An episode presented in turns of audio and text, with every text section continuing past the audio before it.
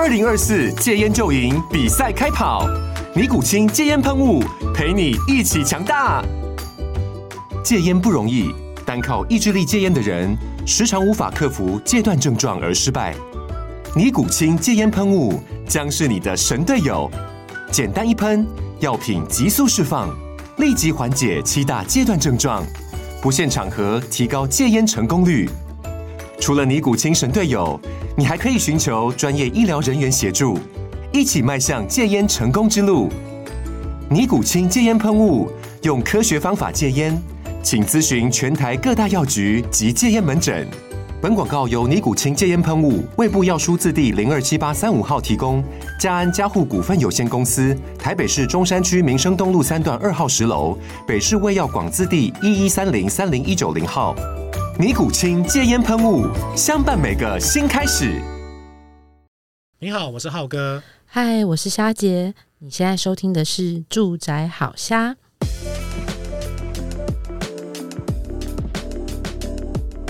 那我们今天又到了大来宾的时间了。那我们今天邀请到的是最近火红的艾克斯财经世界主持人谢明元，明媛哥。Hello，大家好，我是艾克斯谢明媛。因为他最近 Podcast 一推出来，哇，邀请的都是大咖哎、欸，我们每一个都觉得哇，这个是业界大大，有没有？像比如说房产界有嘉欣姐啊，这个每一集我都觉得非常的精彩，而且明媛哥最近也还有在上争论节目嘛，对不对？对，所以不论是我觉得你算是三期耶、欸。就是在呃，你们在网站上面，你们自己原本运运营的在粉丝团上面，然后现在在 Podcast 上面，然后现在也连电视上面都有出现您的身影了。电视那是意外啊，对，而且我光看你们的那个粉丝粉砖啊，一推出来就有现在有五千多人在追踪，那我觉得甘拜下风，都很想问你，今天想问你请教心法了。不过我们今天还是有主题啦，对对，是要跟房事相关的是吧？对对对对对对，那个。至少 Podcast 经营，我们就要私下再聊了。呃，我们知道说明源哥之前有买了一间老屋嘛，然后呃，当然的是投资使用，但是我们会很想，不论是投资或自住，那因为老屋其实，在双北的买家来讲，除非他真的，因为你知道双北地价贵。哦，那真的要去买到预售屋，那真的是蛮困难的。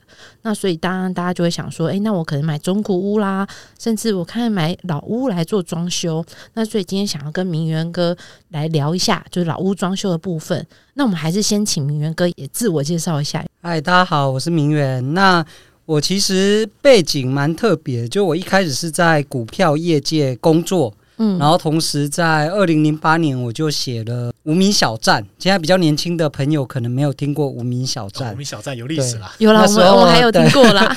我们几个朋友一起写，然后是财经类的第一名啊。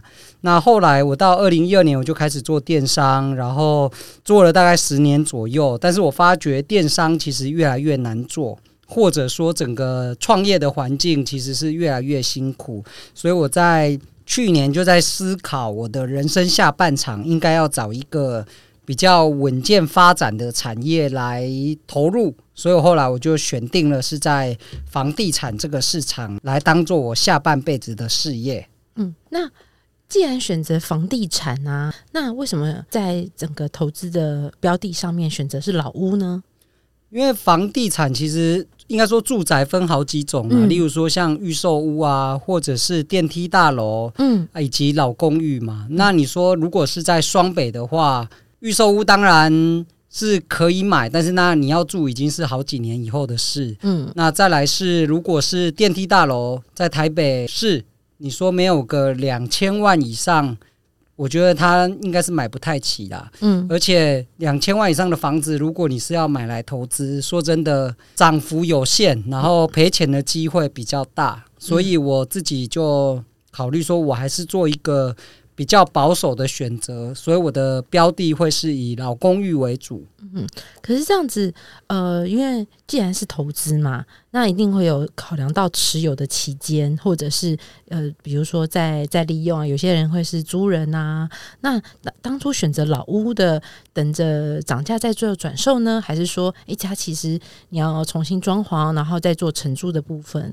呃，我的大部分都是买进，然后。整修，我比较不会称它为装潢。哦，整修。对，因为装潢，例如说我找过设计师来报价，他就说现在一平没有八万，他不不做八万。然后我就说哦，是这样吗？那我算了一下，如果以二十五平来讲，就要两百万。嗯，那你如果买一个老公寓整修花了两百万，你绝对赔钱。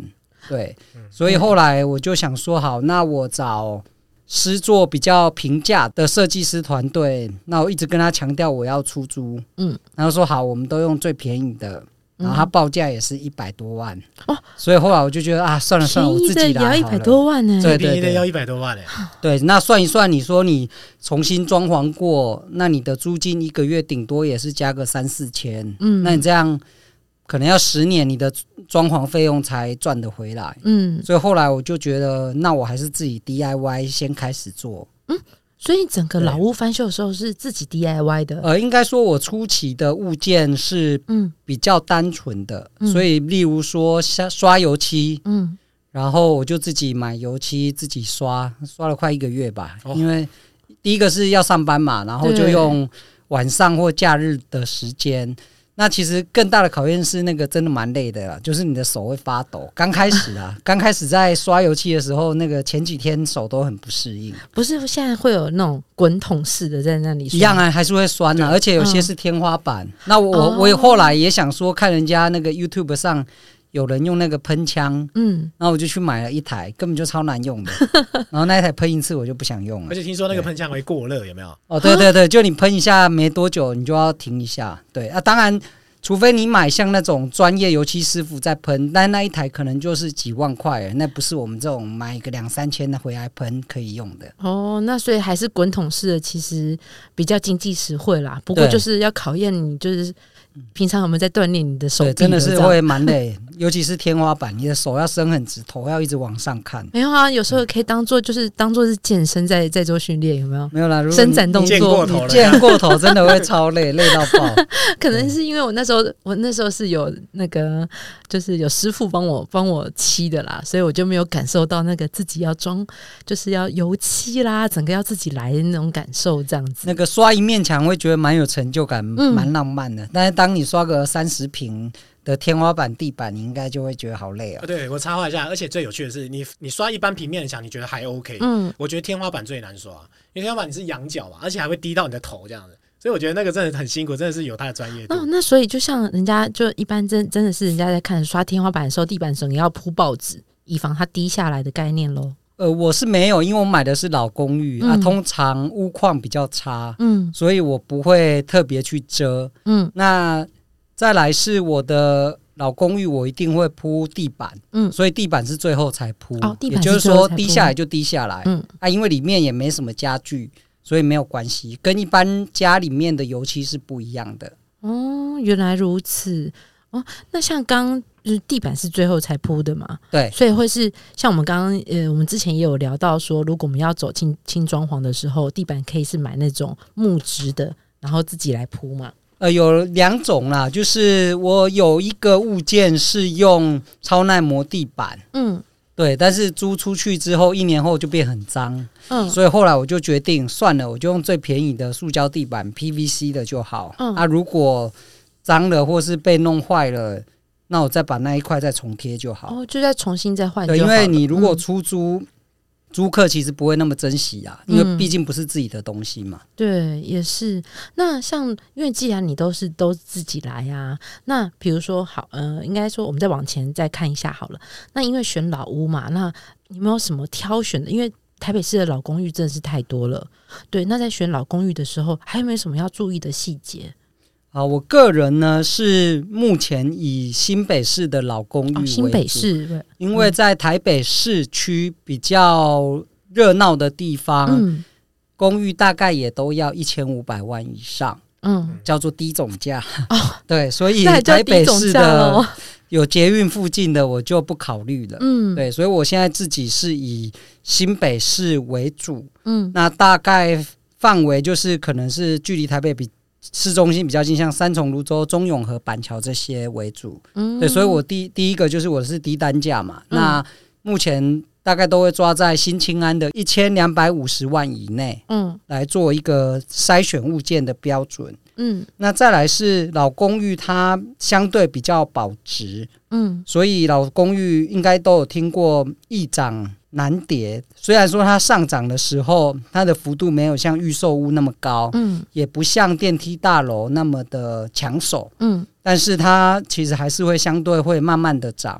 那好处当然就是当房市空头的时候，其实老公寓不太会跌。嗯，因为它低价格相对就是低了，嗯、所以空间弹性没那么多了。对，它就是一个不太会跌，嗯、但是慢慢涨的一个产品。嗯、所以我希望就是我可以不要那么担心风险啊，就先把风险顾好。嗯、对，那再来有一个重点是，我会找捷运站走路十分钟以内的物件，这个比较就是好出租，都可以放标上那个。进捷运，对对对对对。然后就是你你自己在出租的时候，就是相对来客会比较多了。嗯，对，那你就可以挑选房客嘛。嗯，所以希望挑选素质高一点的。那像比如说，呃，像我们自己如果自己自住买房的时候啊，还会挑楼层啊，看一下格局或什么的。那如果像在选择投资老宅的时候啊，也会有另外看这些吗？呃，五楼我不会买，嗯，原因是第一个出租的话，租客要一直爬五楼，真的蛮累的。就是你那叫健身房了，对，就是你有啊，那个房仲的标语有写健身健身房，健身房，对，健身宅，健身宅。那再来是五楼，通常也比较容易漏水。哦。对，那就是看他那个顶楼那一层防水有没有补，就是老公寓通常都是坏的，都坏了，对，相当于次顶楼的部分了，对啊。所以都是买五楼不要嘛，反正就是挑三四楼，是这样吗？还是说二三四二三四都会？一楼也不可能，因为一楼比较贵。嗯，哦对，对，所以大概就是二三四。嗯，那后来因为我自己学会了简易的顶楼的防水的施工，嗯，所以我现在比较敢去看四楼那个四层楼高的四楼。什么是简易的那个顶楼防水施工？那就是。例如说，第一道可能底漆用了，然后它水泥如果裂开，嗯、你就是去买那个什么金漆猴，是不是？欸、不是不是不是弹性水泥，嗯、然后再施做防水漆。所以那是在顶楼吗？对啊，你就在顶楼施做啊，哦、就是自己买水泥下去用了。那其实我做出来的，我觉得就是先重功能性啊。嗯、那当然，那个地板就是很不平很丑嘛，但是又平常又没有人会去顶楼，所以我是把。漏水这个问题，用水泥然后防水漆把这个问题解决，但是不考虑美观的问题。嗯，天哪，明源哥，你为了这个翻修老宅，那真的是。所有那个师傅的技艺都学在自己身上，欸，哦，简简易的太难的 或者有危险性的我也不敢做，欸。我想那个师傅也很愿意教明月哥，因为现在这个其实都是有点要靠技术跟劳力的。那现在年轻人就不太喜欢，就是这边动手做有没有？而且你看他要花一些时间啊。嗯，那明月哥可以去学习这个，真的是很很少见。没有，明月哥呢是那一分钟几呃多几千万上下吗？现在这可能没有办法让老师傅请哦，因为那个。你施工还要看天气嘛？那做完你还要等它干。嗯，啊，如果你在上班，你根本就不可能。对，但是你请人家做呢，你没有监工，说真的，嗯，例如说要上两两道或三道，那他到底有没有认真做？其实你也不知道。对，那差差一道就差很多诶，因为那个也是关于它的防水系数嘛。嗯，你越多层的话，它的保护系数是越好的。嗯，对，所以我后来就看开了，就自己做啊，丑一点就丑啊。如果三四年后坏掉了，我再重做一次就好了。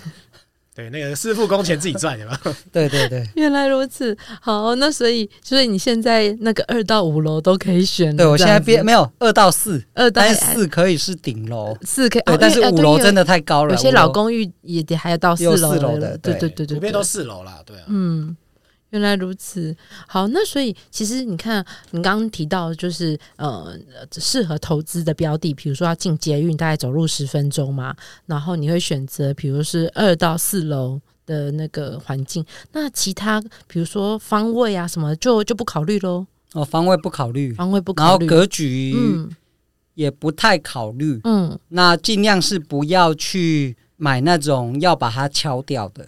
因为第一个，你清除清运现在很贵，对，通常一次你没有花个三四万，嗯，不可能做得了。嗯，那再来是你如果又要施工的话，又要装潢许可，嗯，或者是它的成隔间隔房间的成本是很高的，嗯。对，然后工施工期也会变很长啊。嗯，所以你其实，在看就是呃原原本那间房子的时候，你会希望它里面原本是越简单越好，就也不用去敲掉那些就是旧有的装潢，对吧？应该说这就是两极化，嗯、要么就是不一定要很新，嗯、但是就是干净简单。哦，干净简单。那你但是我也遇过那种。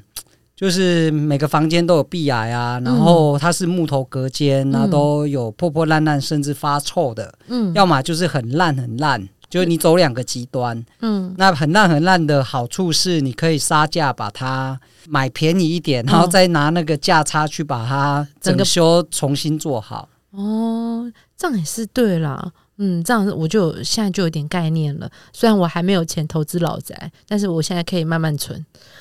欸、对对啊，如果你像我这种老宅控啊，我就很喜欢说，哎、欸，房子看起来可能五十年很破旧，可是整个重新弄完之后，你住进去，那个成就感超级大。对，我觉得那个成就感真的蛮开心的，而且我会就是做一道，我就会把它实拍照，然后 before after 留好。哦，对。那还有一点是我自己，因为我自己也住电梯大楼，但是相对是小的。嗯，然后有一次我坐在一个室内三十平的空间，嗯，老公寓，然后我就觉得光是坐在客厅的沙发上，我就觉得好舒服哦。原来住大房子这么爽啊！但是你住电梯大楼，你不可能住到那么大，对啊，因为你室内如果三十平，在台北可能都三千五、四千以上了。对对，所以我就。觉得那个感觉是蛮特别的了，老屋有它特别的地方。嗯，对耶，光像我自己现在住小套房，你要说我再回我妈妈家去看到那种公寓三十四平，我也觉得这样好舒服。你坐在客厅，你就觉得嗯，就是舒服，然后会想要坐在沙发上躺着。对 对，好，刚刚讲到就是如何选标的嘛，那因为你也有讲到说那。你在翻修老宅的时候，因为其实我们之前最讲最常讲到就是老宅其实有个问题啊，像比如说那些呃水电啦、啊、漏水啊，就像像你像刚刚讲到的壁癌，那这些这些点你会怎么做处理呢？首先是水电的部分，通常老公寓，嗯、例如说可能三十年以上或二十几年以上电线都没换过的，嗯、你一定要全换，全换，因为以前的电线的规格是。很难同时满足，同时开冷气、冰箱，或是再用煮水，有的没的同时做，它的电路可能会出问题。嗯，所以电线是一定要换。嗯，那当然这个我们没有那个专业了，而且换电线可能也有一些风险在。嗯，所以这个部分我是完全的外包出去找资深的水电师傅做。嗯，那比较简单的灯泡或是呃插座的更换，我是会换，但是。当你找老师傅来做的时候，通常就是一次包给他们，因为他们会跟你谈整包啦，嗯、比较不会像是逐项的去报价。嗯，对，那老师傅也蛮重感觉的啦。你如果说这里不给他做，然后就好像东省西省，他说不定其他地方给你报贵一点，你也没办法。嗯，对，所以水电通常就是外，就是请专业的师傅来处理。那在漏水也是蛮常见在老公寓出现的问题。那我自己。经历过一次比较惨痛的经验是，那个厕所我后来一开水，嗯，然后它的防水层是整个坏掉，所以它就房间里面的地板会冒出水珠，然后你就把那个地，它地上的那个以前的塑胶地板拿开之后，就发现水珠。会自然的冒出来，我还觉得好神奇哦。然后还拿手机把它录起来，然后楼下就下上来骂了。那可是这个是在当初看屋的时候，其实是没有发现到的状况吗？应该说有心理准备，但是你在现场，嗯。是没有，因为他可能要开一阵子。嗯，哦，他不是说你开开个一分一两分钟，洗个手，上个厕所就会发现的。你可能是要比如说，好，那我今天要就测试的时候，那整个一开开个十分钟、二十分钟，或洗澡之类的，看状况才会有问题。对，但是买的时候，其实买老公寓，大家都会先讲好，中介也都不会隐瞒，就是说这里可能会有问题，或是哦，我这里已经三年或五年没有住人了。对，嗯、所以这个都是现况交屋，嗯，所以有时候就是你要赌，嗯，对。那这是我一个比较惨痛的经验。那一次是两位，然后换厕就是请师傅来，然后他的铜管是生锈的，所以它是不是只是地板防水坏掉？它是墙壁里面的铁管呃铜管都破损，所以你只要接水，它水就是整个喷出来，不是漏，它已经是整个在里面喷出来。而且那应该是整个墙壁都要。敲，就是在水管那里都要敲开。对，我后来的解决方案就是整个把它敲掉，然后水电师傅先进来，嗯，接明，这时候又有分接明管或暗管，暗管。那当然我们就是接明管啊，因为暗管的好处当然是比较漂亮，那明管的好处就是第一个便宜，第二个未来要维护有问题，嗯，不需要再重新敲到剩下。红砖，对，你只能跟那个租客说没有了，我们这个走工业风。对，所以后来那一间我大概花了快三个月才用好，因为你工班跟工班之间交替也要看他们有没有空。嗯，对，所以第一个是花了不少钱，第二个是你必须等两，应该有三个月的时间才把厕所用好。嗯，而且还两间厕所，对对对对，所以那算是蛮，因为那个室内三十平啊，所以算是蛮大的工程。嗯，对啊，不过当初也有买便宜啊，所以都是在预期中，只是第一次遇到，你会你心里还是会觉得怎么那么衰，或是不知道怎么处理，到处求救，然后再选解决方案一二三，还有的是长痛不如短痛，有的是啊以后再说。最后我还是选择长痛不如短痛，嗯，对，不然你以后要卖或人家来租，租到一半出问题，还是得要修，你还是要修啊，对，而且会造成租客的困扰，嗯，对，所以那一间算是漏水级的大魔王，真的，而且你真的也算是好房东了，欸，对，你下次哪哪天有什么新的房那个房子要出租的时候，麻烦说一声，我可能身边朋友如果要租房子的时候，我就要找，就叫他找你好了。然后我再分享一个，刚刚一开始有提到说那个顶楼水泥龟裂的问题，嗯，对啊，那一户最特别的是。它上面还有一棵桂花树，大概三十年的桂花树，那也就是那一棵桂花树呢的根非常的强大，所以已经把那个地板都撑到裂开了。天哪，为什么会有人在屋顶种桂花啊？对，然后那个中秋的时候，那附近的人都会闻到一阵香味。嗯，那不过那个树叶就会乱飞啊。对，那那那也很久没人住了啦。嗯，对，所以。处理那一棵树，我也想了几个方案，因为听说桂花树蛮值钱的。嗯，对，那可能卖可以卖个三四万，所以是把它移植对移植去。但是其实第一个你遇到的问题是你要找到买家，对。第二个问题是你要找吊车，因为它在五楼顶楼，然后吊车也是两三万起跳。嗯，对，所以最后我就想说啊，算了，然后我们就把它锯掉啊，锯掉了。对，就把它处理掉了，不然也真的无解。因为你如果没有把它处理掉，你防水层做完，它还是很快，大概一年内就会坏掉，因为它根还是继继续长啊。对，所以我们这是也是蛮特别的经验呐。天哪，你都可以写很多老屋棋盘的。对，就是你要买便宜，嗯，就是一定是对方，因为卖方也不可能便宜卖嘛，一定有他不想处理或是。就随便一些原因啦，一定有原因在了。那就看你自己要不要用你的时间跟经验，嗯、还有情绪上有没有办法承担这些。那所以翻修老屋，我觉得它不是一个算投机，它不是投机，因为它是实质的。你把一个可能原本都不能用的空间，然后把它翻修后。赋予它新的价值，然后再让它出租，等于有一点像是空屋，你把它改造再利用。嗯，对，那跟传统的投资客做法是完全不一样的。那我自己觉得这个过程还蛮有趣，那拍 before after 我都觉得非常有成就感，然后修好自己坐在里面感受一下，也觉得还不错。嗯。听明维哥这样分享啊，其实我刚好也想到一个点，就是我们通常在做一个房子的装修啊，那比如说老屋的时候，那除了装这装修费用大概要怎么去抓？因为好像也有分所谓的更简单的那种，比如说防水层调整啊，那水电重拉这些，或者是说更更大一点，可能就是做一个轻隔间这样。大概我们一般小资族，如果是小资族的身份，大概那个装潢或装装修的费用大概要抓多少比较好？呃，其实这个蛮难估的，原因在于第一个你是找设计师，然后你是找什么等级的设计师？那第二个是或者你找统包，甚至像我一样是自己找师傅或自己 DIY。那不管你找哪一种，你都会遇到一个问题，就是你怎么确保你的合作对象不会出拿钱就绕跑或出问题？哦、对，很多那种装潢蟑螂有没有？对，其实很多，而且它一片都是骗百万起跳，在北部啊。所以为什么有些设计师要收比较贵？因为他也会被这些人倒账，哦、所以他必须把他的利润。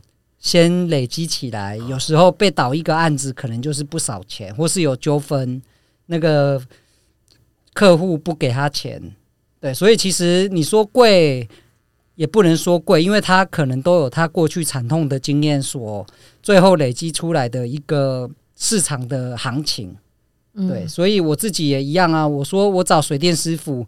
我也想说，哎，给年轻人机会啊！我我之前有发过一个才二十四岁的年轻师傅、嗯、啊，沟初期沟通觉得，哎，年轻人这样沟通起来还蛮好的。那我就想说，好，不然给你试试看。那后来就发现，例如说，他原本说今天要来做，结果不来，他也没跟你讲，然后最后变你再问，嗯，那或者是做到一半，然后你请他，就是你合作刚开始你就说，哎。今天做到哪里？能不能拍照，或是跟我们回报一下？那他其实都会忘记，或是不在意。嗯，对，所以那一个后来就弄得蛮不开心的，所以后来就中间赔钱就解约。嗯，然后再回头再去找老师傅来。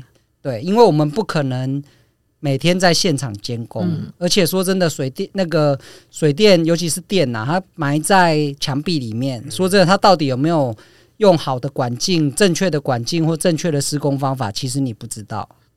对，真的是那个要找到好的、对的，或者是资深的那些统包的水电的师傅团队，真的是很重要。哎，对，所以我也不太，别人叫我介绍，我也不敢介绍。嗯，因为你怎么知道他这一次不会出问题，嗯、或者是？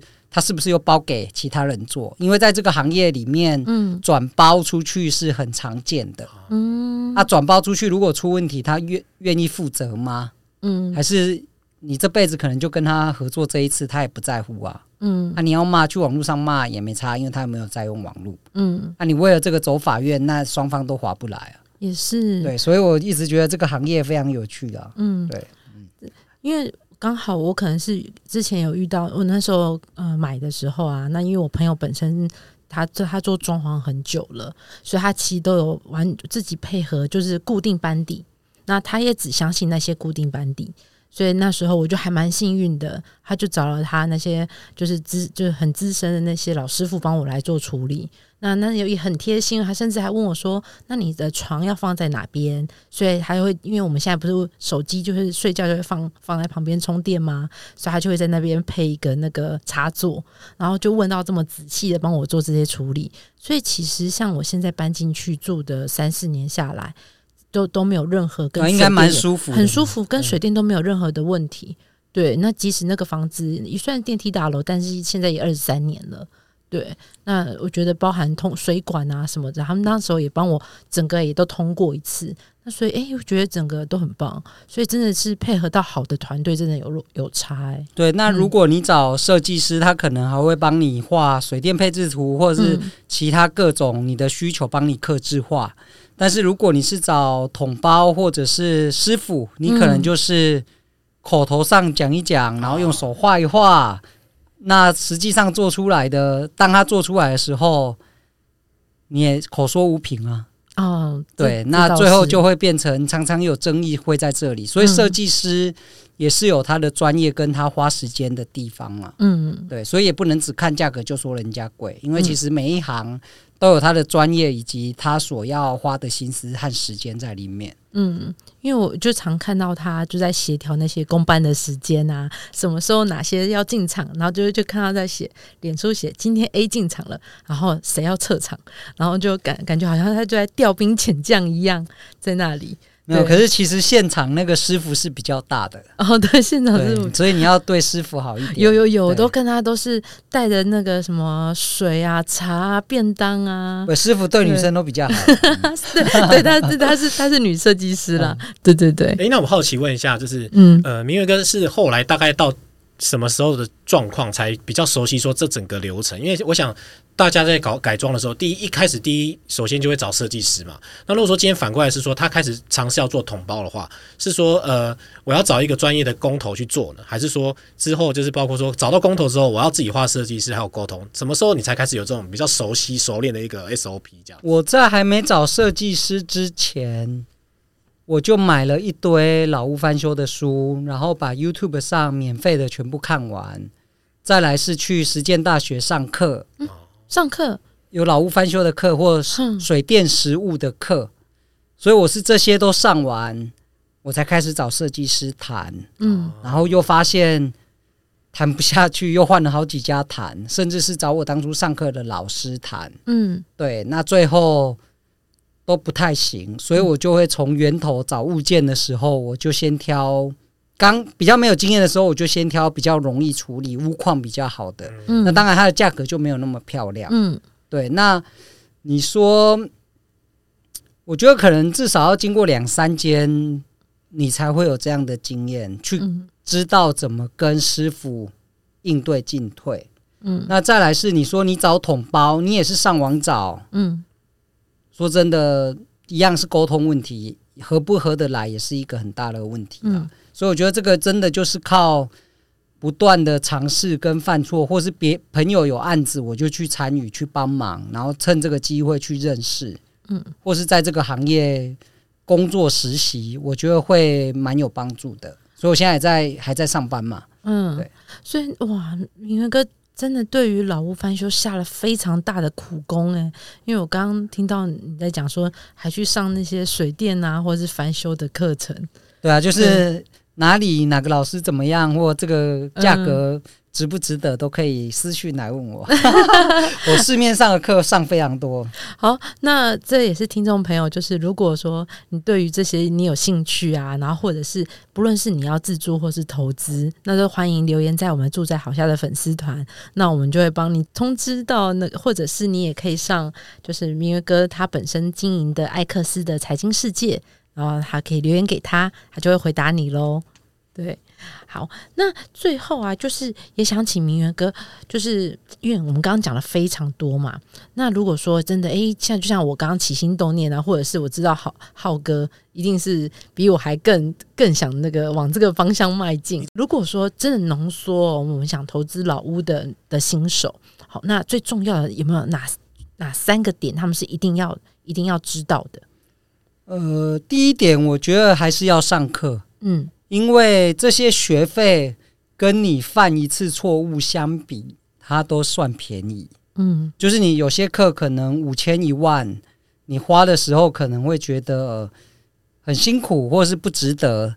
但是当你真正发生问题的时候，都不是三五万块的事。嗯，那再来上课有一个好处是，你会比较知道原理以及全面性的架构，然后知道为什么。要这样做，嗯，所以当你先上完课，再去看网络的，不管是 FB 的社团、PTT 上的讨论区，或者是你买书回来看，你才知道书里面讲的是什么。那到底谁对谁错？嗯，因为网络上的讨论有时候就是各种说法都会有啊。对，因为可能发问的人也不也没讲得很详细，那回答的人也只能用自己的。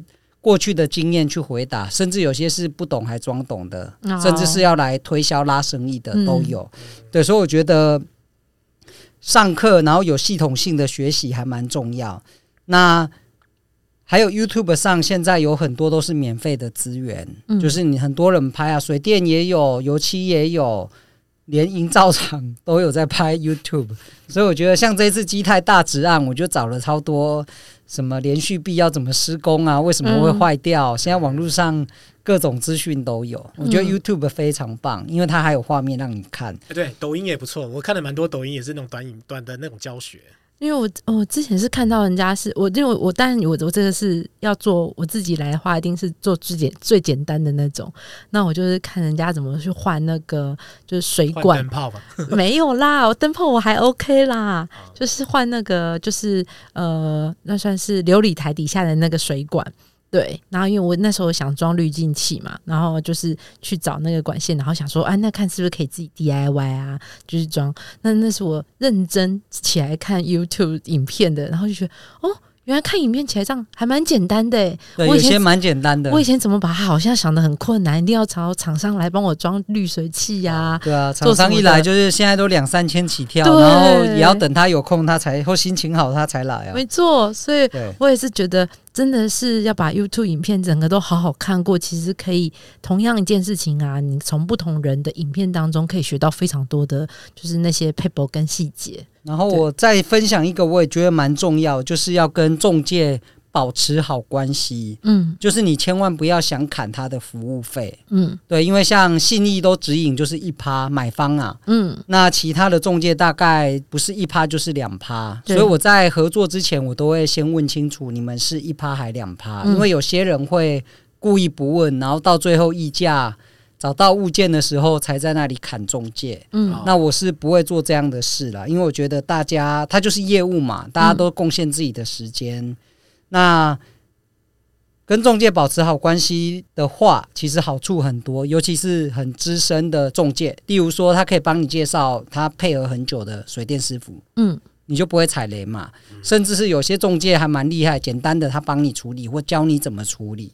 所以你又省下了一笔钱哦，那对，这这也是很厉害的。对，然后你说你要怎么累积经验？因为有些房仲就是很很厉害啊，他说说不定他自己都是投资客了。对，那他会教你怎么去判断。所以我蛮多地方都是跟中介学来，而且每个地方的特色特性不一样。例如说像三重，有些是著名的海沙屋街哦，然后我以前也不知道，但是。你跟他熟一点，他就会教你说啊，这里是怎样怎样怎样，哪里哪些可以买，哪些已经整合失败，按、啊、哪一条路你想要拼都跟就不要想了。嗯，所以这个都必须要跟中介有一个良好的关系。那当然最简单的，或者说最基本的就是你不要砍服务费，不要想这件事，嗯、那他反而会帮你去议价或告诉你。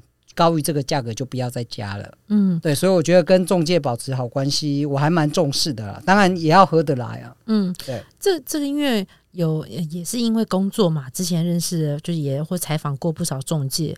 那我也跟呃那时候在帮朋友在做，就是。呃，等于是买屋咨询的时候，也有介绍给他们。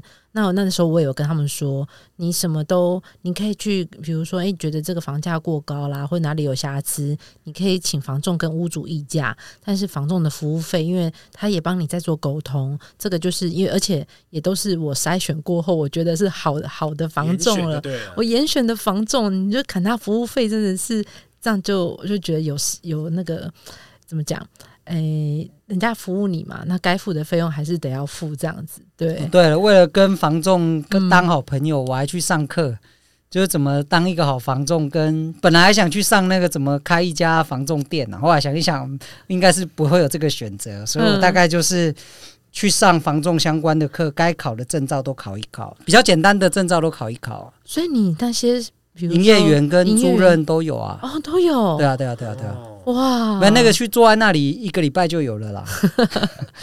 哦，对，我知道营业员就是去上课就有了。对对，经纪人比较难，我我我有去上课啦，嗯、但是上大概没几次我就受不了啊，实在是太难了。这这我能够了解，因为我。本来之前也有想说，是不是反正呃，既然都在房房地产界小小打滚一下，那是不是也要去把相关证照啊，也都可以集中在自己身上？对，我觉得土地的地方最难了，但就是你用不到土地的土地法、土地税法啊，你又用不到，然后又要硬学，所以你根本就搞不清楚他讲什么。嗯，对，这个可能要偏，如果你以后触角升级到中南部的话，就可能可以去考虑了。对。哇，那今天其实问了蛮多关于那个老屋改造的一些妹妹嘎嘎有没有？果然就是问到那个专家，就是会很多的那个答案，就是马上浮现这样子。对，那如果说今天的内容呢，你听得还意犹未尽，或者说让你触发到有一些其他的想法，也欢迎到住宅好虾，然后私讯给我们，那我们都会帮你直接在询问那名媛哥这样。那也欢迎直接到名媛哥的粉丝团，然后去跟他互动哦。对，那今天就谢谢你的收听哦。那我们也谢谢名媛哥来接受我们的采访，感谢名媛哥，好，谢谢，希望大家都有收获。对，我说不定我们下次有新的议题，我真的很觉得你有那种太多。准备那些考试啊什么的，我觉得这次可能都是周浅谈。对，那如果后续有机会的话，再再请你来帮我们再做第二次的开讲。好啊，没问题，欢迎欢迎。好，那谢谢你喽。好，好，拜拜。那我们大家下次聊，拜拜，拜拜。如果你喜欢今天的内容呢，别忘了到 Facebook 搜寻“住宅好虾”，让我们陪你虾天虾地瞎聊房事相关大小事。